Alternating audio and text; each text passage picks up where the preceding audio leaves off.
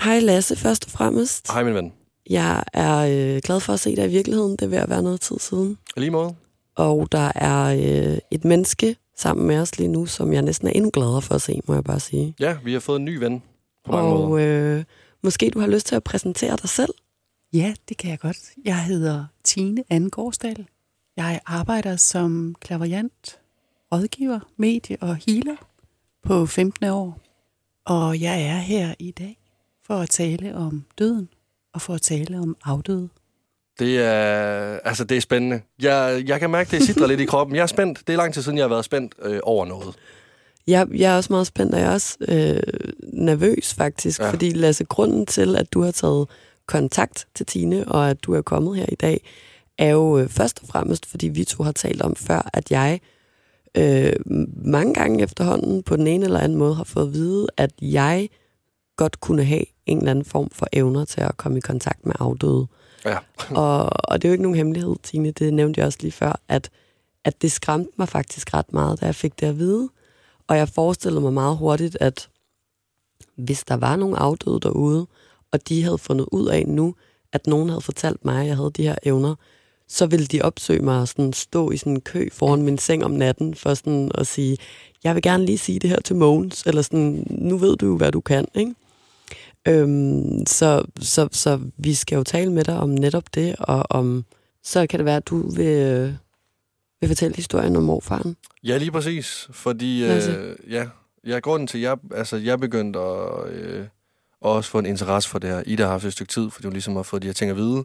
Men fordi jeg begyndte at, altså, at, at vise interesse, det var fordi, øh, at øh, mellem jul og nytår, der var jeg hjemme i Varde, der var jeg kommer fra, over i Vestjylland.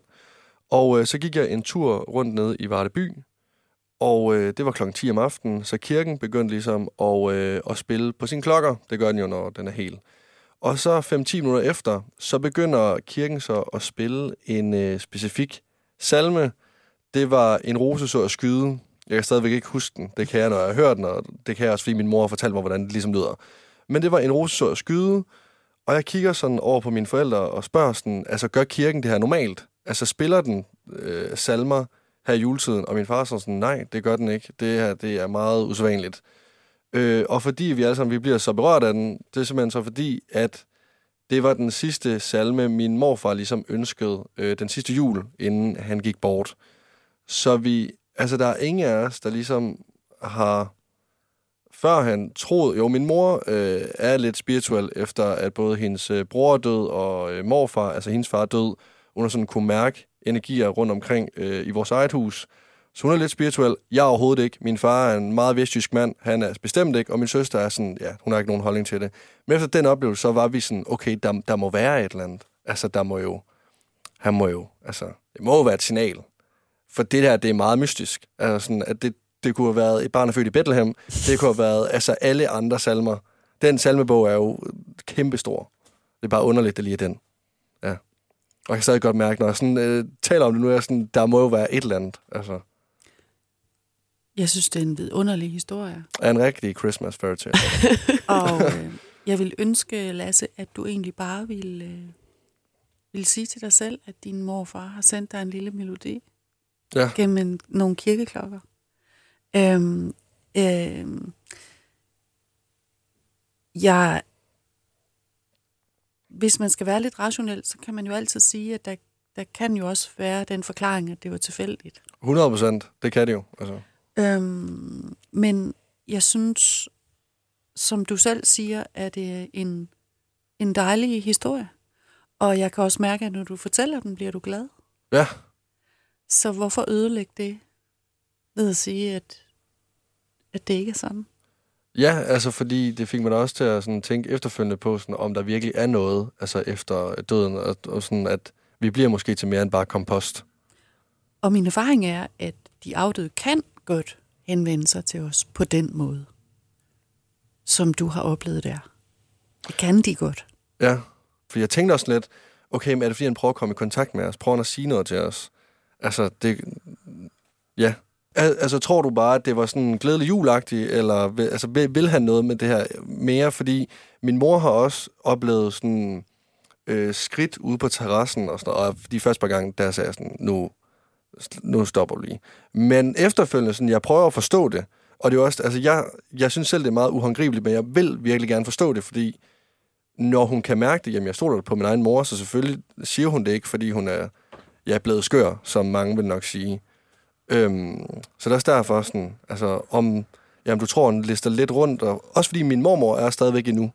Og han var meget sådan en mand, der passede meget på min mormor. Altså ville virkelig gøre, ville gøre alt for hende, og hun skulle bare altid have det godt. Så det er som om, hun st- altså, han stadig lige lister lidt rundt. Så jeg tror, at det var en glædelig jul Okay. fra ham. Ja. Og det, jeg oplever, eller måske, måske skal jeg lige fortælle, at en af hovedårsagerne til, at vores afdøde gerne vil i kontakt med os, Ja. Det er, at de gerne vil fortælle, at der findes faktisk et liv, efter vi er døde her. At vores sjæl lever videre. Det er vi to mennesker lige nu, der er rigtig glade for. Den, den information vil de gerne videreformidle. Ja. Og ved, at de øh, kommer igennem og fortæller, hvem de har været her på jorden, og de bliver genkendt, så kommer de med en form for bevis for, at de stadigvæk findes. Og det vil Må de gerne fortælle. Men er alle afdøde så det samme sted, sådan at hvis, øh, når jeg dør, kommer jeg så op til de af, alle de andre afdøde? Så Ja, eller op, eller hen? du, har, eller- du er faktisk allerede i en sjælefamilie. Det var sødt. Så, så øh, du vil ikke være alene, når du dør. Og faktisk oplever jeg også altid, de afdøde fortælle, at de bliver hentet af, af, af en, som de genkender.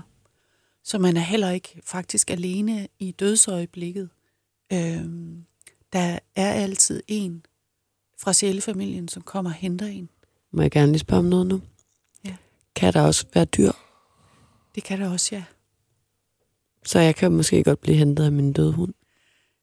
Jeg har aldrig oplevet nogen blive hentet af deres døde hund, men derfor kan jeg jo ikke sige, at det ikke er muligt.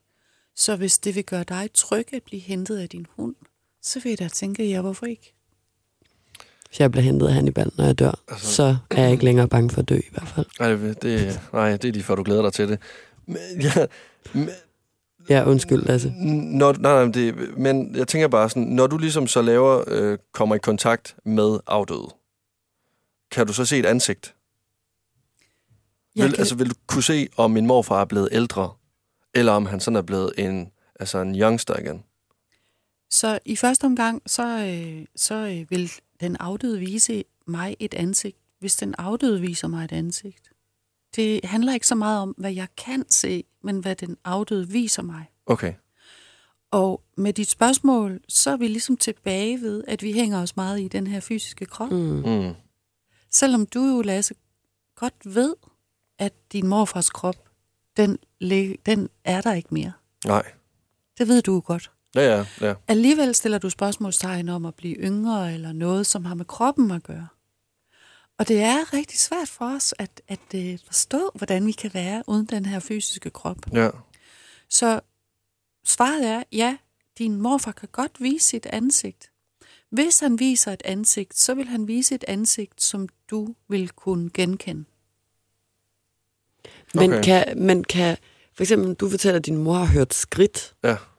Er det også, kan, kan de altså, øh, godt lave skridt? Eller hvad så man siger? ja, øhm, den allernemmeste kommunikationsform for en afdød er, som jeg har beskrevet via vores sensor. Men de kan godt lave lyde, og de kan godt flytte ting. Så, nu, Ja. det er jo der, jeg bliver bange. Ja, det er det der, hvis man kan sidde og kigge over. Men, men der, grunden til, at de ikke gør det, som Altså- regel, er, at de ikke ønsker at gøre os bange. Ja. Så det er jo lidt dobbelt, fordi mange, jeg hører mange sige, åh, oh, jeg vil have et tegn, og det tegn, man gerne vil have, det må gerne være noget, der falder ned, eller noget, der flytter sig, eller noget, der banker. Og når det så flytter sig, eller noget, der banker, så bliver man rædselslagen. Mm. Så derfor gør de det helst ikke. Nej. Øhm, og jeg oplever rigtig meget øh, det her fænomen, også øh, mellem mine kolleger, som, hvor vi jo ikke alle sammen er enige, og jeg skal jo heller ikke for sige, at jeg har ret i alt, men, men jeg oplever det på den her måde, at rigtig mange fænomener, hvor ting bevæger sig, hvor der er lyde, hvor øh, der foregår ting, øh, tv, der tænder og slukker, elkedler, der tænder og slukker, pærer, som går i stykker, det er vores energi, som forårsager det. Altså, men, Hvor- mennesker på mennesker, fysiske ja, mennesker. ja. Og hvor, hvorfor gør de det? Så øhm, hvis jeg nu for eksempel siger, at øh, Ida og Lasse, I skændes hver dag, I er her. Lad os sige, I er her sammen hver dag. Og I Mm. skændes syv timer hver dag i det her rum. Når jeg så kom udefra, og I smilede til mig, haha, goddag, og jeg kom ind i det her rum, så ville jeg godt kunne mærke, inde i det her rum, det går nok ikke rart her. Hvad foregår der lige? Og det vil alle kunne mærke. Det er ikke rart herinde. Øhm, så den, sådan en skænderienergi kan godt sætte noget aftryk og noget energi, som faktisk godt kan få noget til at tænde og slukke. Vores egen energi er mere kraftfuld, end vi, end vi egentlig forestiller os, og kan- forårsage en masse ting. Øhm, meget af det der ånd i glasset er egentlig vores egen energi, som får glasset til at køre rundt. Jeg har selv været med til at sidde ved sådan en lille trebenet bord sammen med nogen, hvor bordet begynder at flyve. Flyver? Øh, det er vores egen energi. Bordet, bordet flyver? Ja, altså den løfter sig og tipper og vugger og vipper og, øh, og så videre. Så det er vores egen energi. Det har ikke noget med den åndelige verden at gøre. Så man kan faktisk måske ikke tilkalde ånder via ånden i glasset. Vil du sige det? At, at, er det i virkeligheden måske ens egen energi, der... Jeg vil sige, Spiller det er ens der. egen energi. Ja, Øhm, men i, hvad skal man sige, 98, 99 procent af tilfældene af de her fænomener, der er det vores egen energi. Det er vores egen aftryk. Det er vores egen energi, der forårsager de her ting. Jeg har faktisk et eksempel på, hvor det er afdøde, som har skabt noget. Og det vil jeg gerne fortælle, hvis der er Ja. plads til Ja, det. selvfølgelig. Jeg bliver ringet op af en familie, som øh, har nogle fænomener i deres hus. Øh, det er en IT-mand og en, øh, en kvinde, som arbejder som øh, jurist.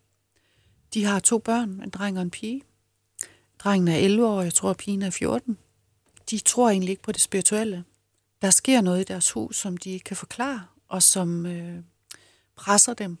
Deres hus er ligesom sådan et vinkelhus, hvor øh, stue og køkken er i en vinkel, og soveværelser og badeværelser i en anden vinkel. Og nede i den vinkel med soveværelser, øh, der foregår der noget, siger de. Og da jeg kommer derud, øh, så kan jeg tydeligt mærke, at det er korrekt. Der foregår noget i den afdeling, hvor der er soveværelse. Især inde på det værelse, som er den 11-årige drengs værelse. Det, som jeg har fået fortalt, er, at øh, drengen ikke vil sove derinde. At han oplever, at skabslårene øh, bevæger sig, klaprer. Skufferne går ud og ind, klaprer med lyd på. Og faren har sagt pjat, fordi at drengen vil sove inde i soveværelset. Og da faren sover i værelset og oplever det samme. Ej. Og at det larmer temmelig meget, og de er meget forskrækket. Jeg sætter mig inde på det her værelse. Igen vil jeg sige, jeg er jo ikke bange, fordi at, øh, der er ikke noget at være bange for. Hvis jeg er bange, når jeg tager en opgave, så vil jeg ikke tage opgaven. Fordi jeg kan ikke hjælpe mennesker, der er bange, hvis jeg selv kommer af bange. Øhm, og den, hvad skal man sige, frygtenergi vil ødelægge det. Så når jeg kommer ud og hjælper nogen, er jeg aldrig bange, for så vil jeg ikke tage ud, så vil jeg give opgaven til en anden. Så jeg sætter mig i det her værelse, den 11-årige drengs værelse, og jeg har faktisk knap lukket øjnene, før jeg ser et ældre ægtepar op i mit hoved. Jeg beder dem om at øh, komme med nogle kendetegn, så jeg kan beskrive dem for familien, så de kan blive genkendt. Det er farens forældre. Og jeg får nogle øh, oplysninger af dem, og de siger bare til mig, at du skal gå ind og fortælle, så vi bliver genkendt, og så vil de fortælle resten, når jeg sidder og taler med dem. Børnene er ikke hjemme, så det er bare forældrene.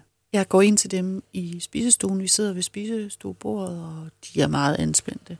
Jeg fortæller så manden, at der er de her, men den ældre mand og kvinde, og jeg beskriver dem, og han genkender dem som sine forældre. De fortæller så, jeg tolker så det, de siger, og de fortæller om, at drengen har det rigtig skidt i skolen. Og det ved forældrene godt. Han er et særligt sensitivt barn. Jeg kan ikke huske, om de sætter det ord på, men det kan jeg i hvert fald mærke, det det, det, det han er. Øhm, I skolen mener de, at han er for forkælet, og at han øh, trænger til selv ligesom at skal finde ud af ting, mm. og at der er for mange rammer og grænser omkring ham. Og dem har de så forsøgt i et halvt år at tage væk, og han har fået det dårligere og dårligere. Og nu taler de i skolen om, at han har en diagnose, og at de vil have ham til en børnelæge. Forældrene er lidt i tvivl, er forvirret. De kan jo mærke, at han har det dårligt. De ved ikke rigtigt, de i skolen snakker om, at han skal gå en klasse om. Det, som forældrene, de afdøde forældre, så siger, det er, via mig spørger de faren, hvordan var du selv som barn? Du havde det jo heller ikke nemt i en almindelig folkeskole, vel? Hvad var det, vi gjorde for dig, da du var barn? Nå ja, han blev flyttet til en kristen friskole, selvom de faktisk ikke var kristne. Fordi han havde brug for rammer, og han havde brug for mere ro.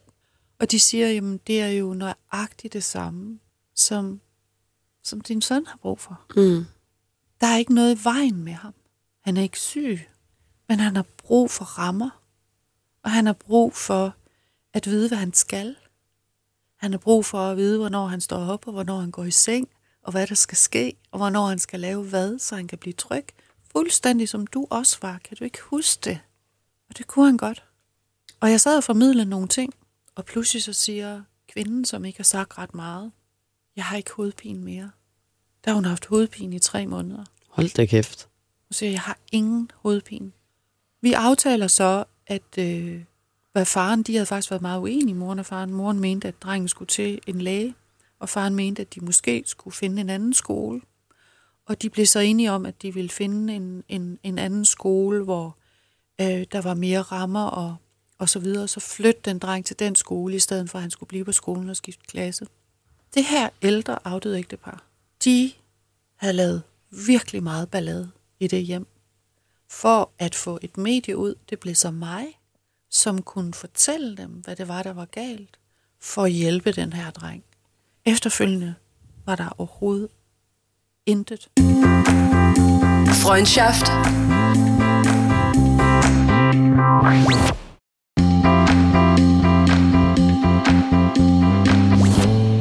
er nu, når du snakker om energier og menneskers energier og sådan noget, om du for eksempel, når du sidder her med mig og Lasse, sådan, kan mærke vores energier.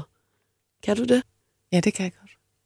Kan du, kan du sige noget om vores energier, hvis du har lyst, altså? Øhm, det er jo sådan, at man stiller jo ikke ind på andre, uden at de har bedt om det. Nej. Så nu har I jo bedt om det, så i er jo meget forskellige. Så det, I har til fælles, er, at I er sensitive.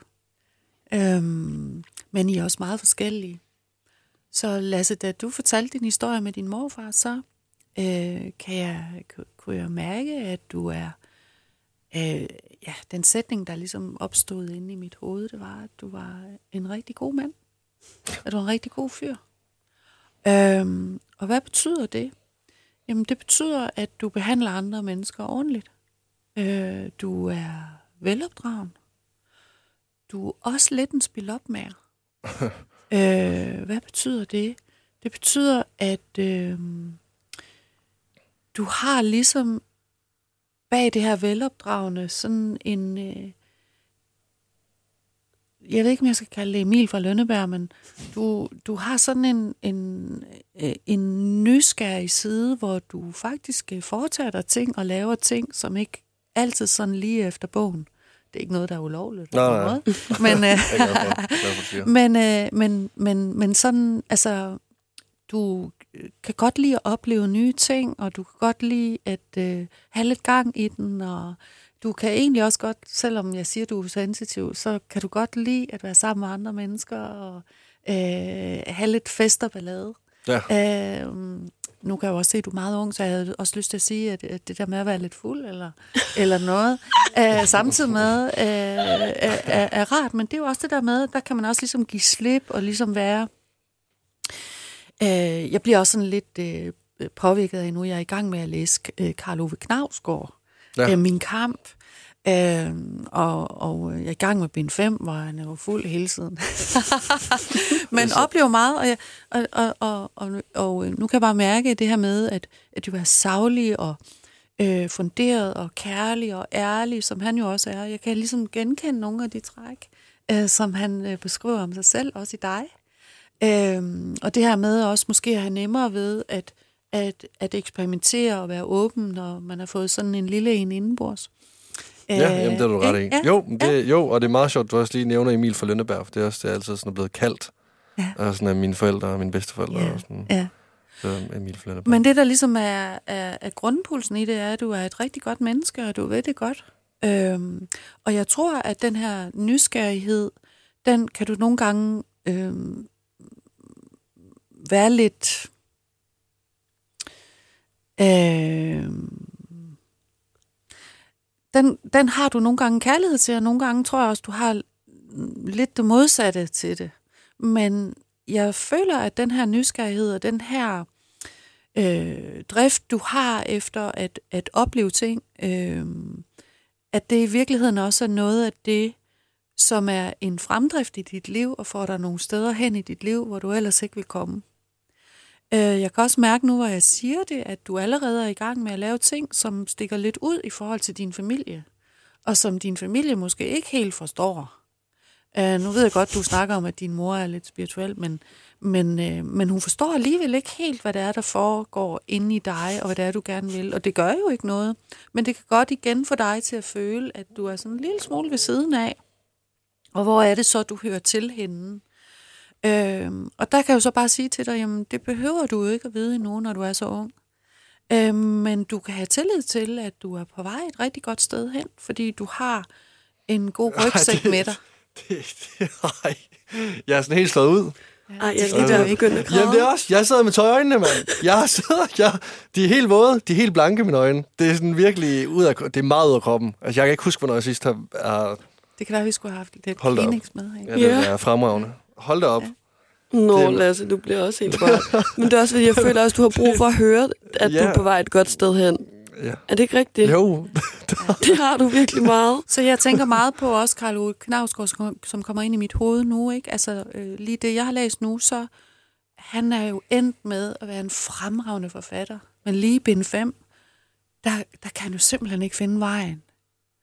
Og han forstår jo ikke på det tidspunkt, at alt det, han gør, er jo med til at gøre ham til det, han er. Og det var det samme for dig, Lasse. kæft, det er smukt. Ej, du græder, Lasse. Ja, det er, jeg fik tøjøjnene. Jeg har tøjøjnene. Det er fordi, det er så spot on. Det, det, det er bare underligt, at der kan komme ja, et menneske ind, der sådan kan sige sådan nogle ting. Det er ikke det, jeg regner med. Det er meget præcist. Det er godt nok helt vildt. Også Ja. at det første, du siger, er, at Lasse er så godt et menneske. Det blev jeg også meget rørt over, fordi det er du jo. Men også det med Altså- nysgerrighed. At det er sådan, at... Mm. Ja, det er sådan Ej, klart det var godt hende. nok helt vildt. Hold Så da er op. der jo dig, Ida. Ja. Ja. Du er lidt ældre end Lasse, tror jeg. Ja, ja, det er Ja. ja. Øhm, det er jo ikke, fordi jeg har fået at vide, hvor gamle I er, men, men jeg mærker en stor modenhed i dig. Og at det ikke bare på grund af den alder, du har nu, men at, øh, at det er en modenhed, som er opstået i forhold til nogle erfaringer, du har gjort dig, måske allerede, da du var ret ung. Jeg mærker også nogle kontraster i dig i forhold til, at du har en meget feminin, kvindelig side, men du har sådan en lidt rå, lidt barsk side. Øhm, så du kan både være meget sådan øh, nærværende og omsorgsfuld, men du kan også være ligesom et stykke sandpapir. Og øh, der tænker jeg lidt, hvis vi skal blive i samme øh, nu I sidder her sammen, og vi tre sidder her sammen, at vi bliver i samme måde at tale på, som jeg gjorde til Lasse, at, at du kan være lidt forvirret over de her to sider af dig. Øh, men hvor jeg igen tænker, at, at, at begge dele er store kvaliteter hos dig, som skaffer dig rigtig meget i dit liv, og adgang til meget. For jeg tror, mange af de ting, du gør, mange af de ting, du laver i dit liv, øh, dem kunne du ikke lave, hvis ikke du havde sandpapirsiden. Det vil simpelthen ikke øh, rigtig fungere. Jeg tror heller ikke, at du vil øh, blive accepteret og, hvad er det for du og jeg lige leder efter, øh, anerkendt på samme måde, hvis du kun var i din feminine side. Så jeg tænker, at du skal slutte en form for fred og kærlighed til den her sandpapirside, og i stedet for at være frustreret nogle gange, så finde ud af at bruge det. Ej, nu græder jeg også.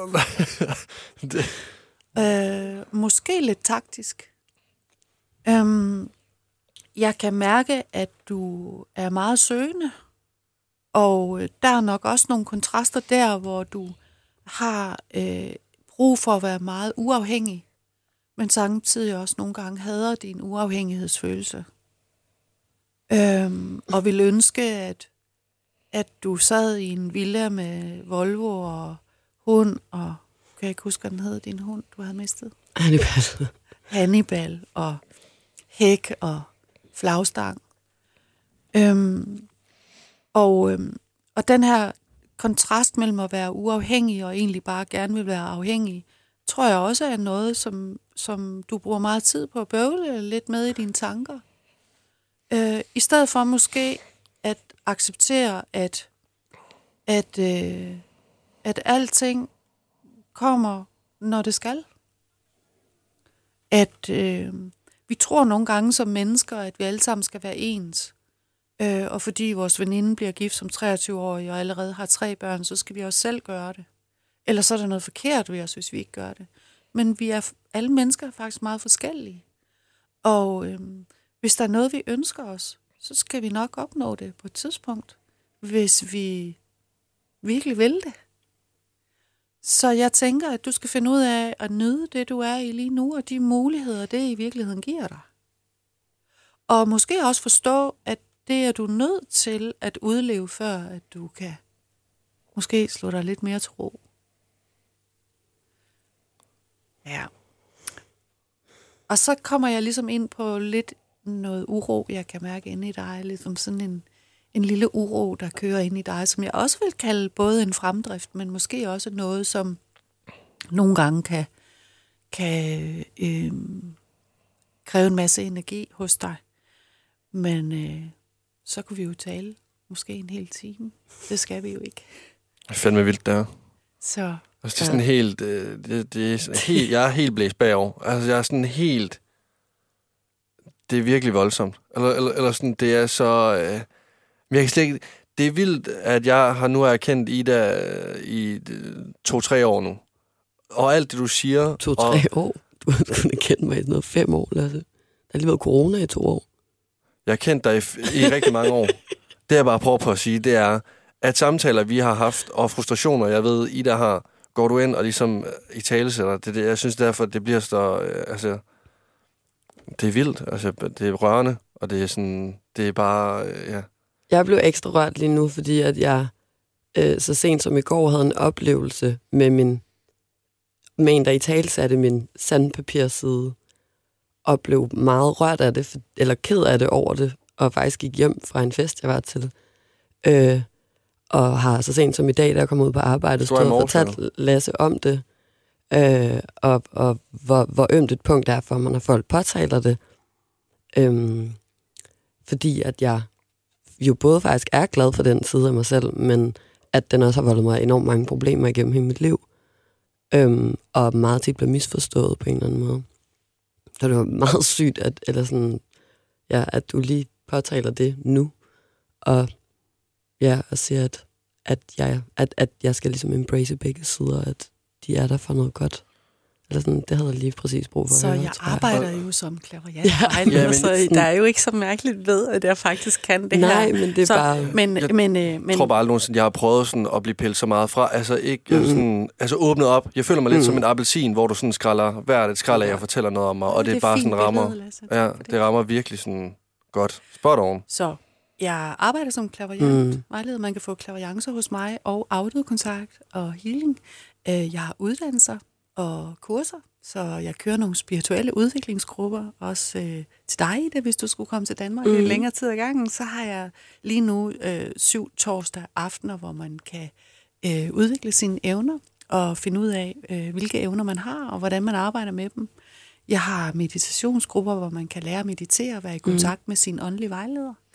Jeg har klavianceuddannelser, hvor man kan øh, uddanne sig spirituelt, eventuelt også øh, til selv at arbejde som klaviant.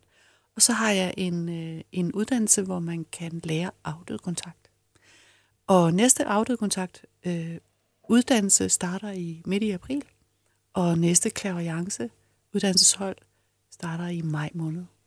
Jeg har gratis samtaler, hvis man er interesseret i uddannelserne, så kan man booke dem inde på min hjemmeside, klaviancenu.dk, og booke en gratis samtale, hvis man er interesseret i uddannelser.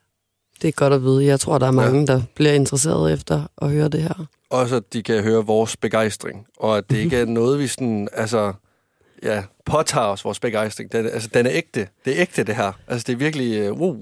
Vi er meget, meget glade for, at du havde lyst til at, øh, at komme forbi og Ja. ja. gøre os meget klogere på hele den åndelige verden. Og tak for den sidste ja, vejledning. Giv os ro. Jeg har ja. fået ro. Altså, jeg har... Det, Det her, hvis du har givet Lasse ro, så er det godt nok den. Tak. Det var en fornøjelse at være. Ja. Kæmpe fornøjelse. ja. Tusind, tusind tak. Mange tak.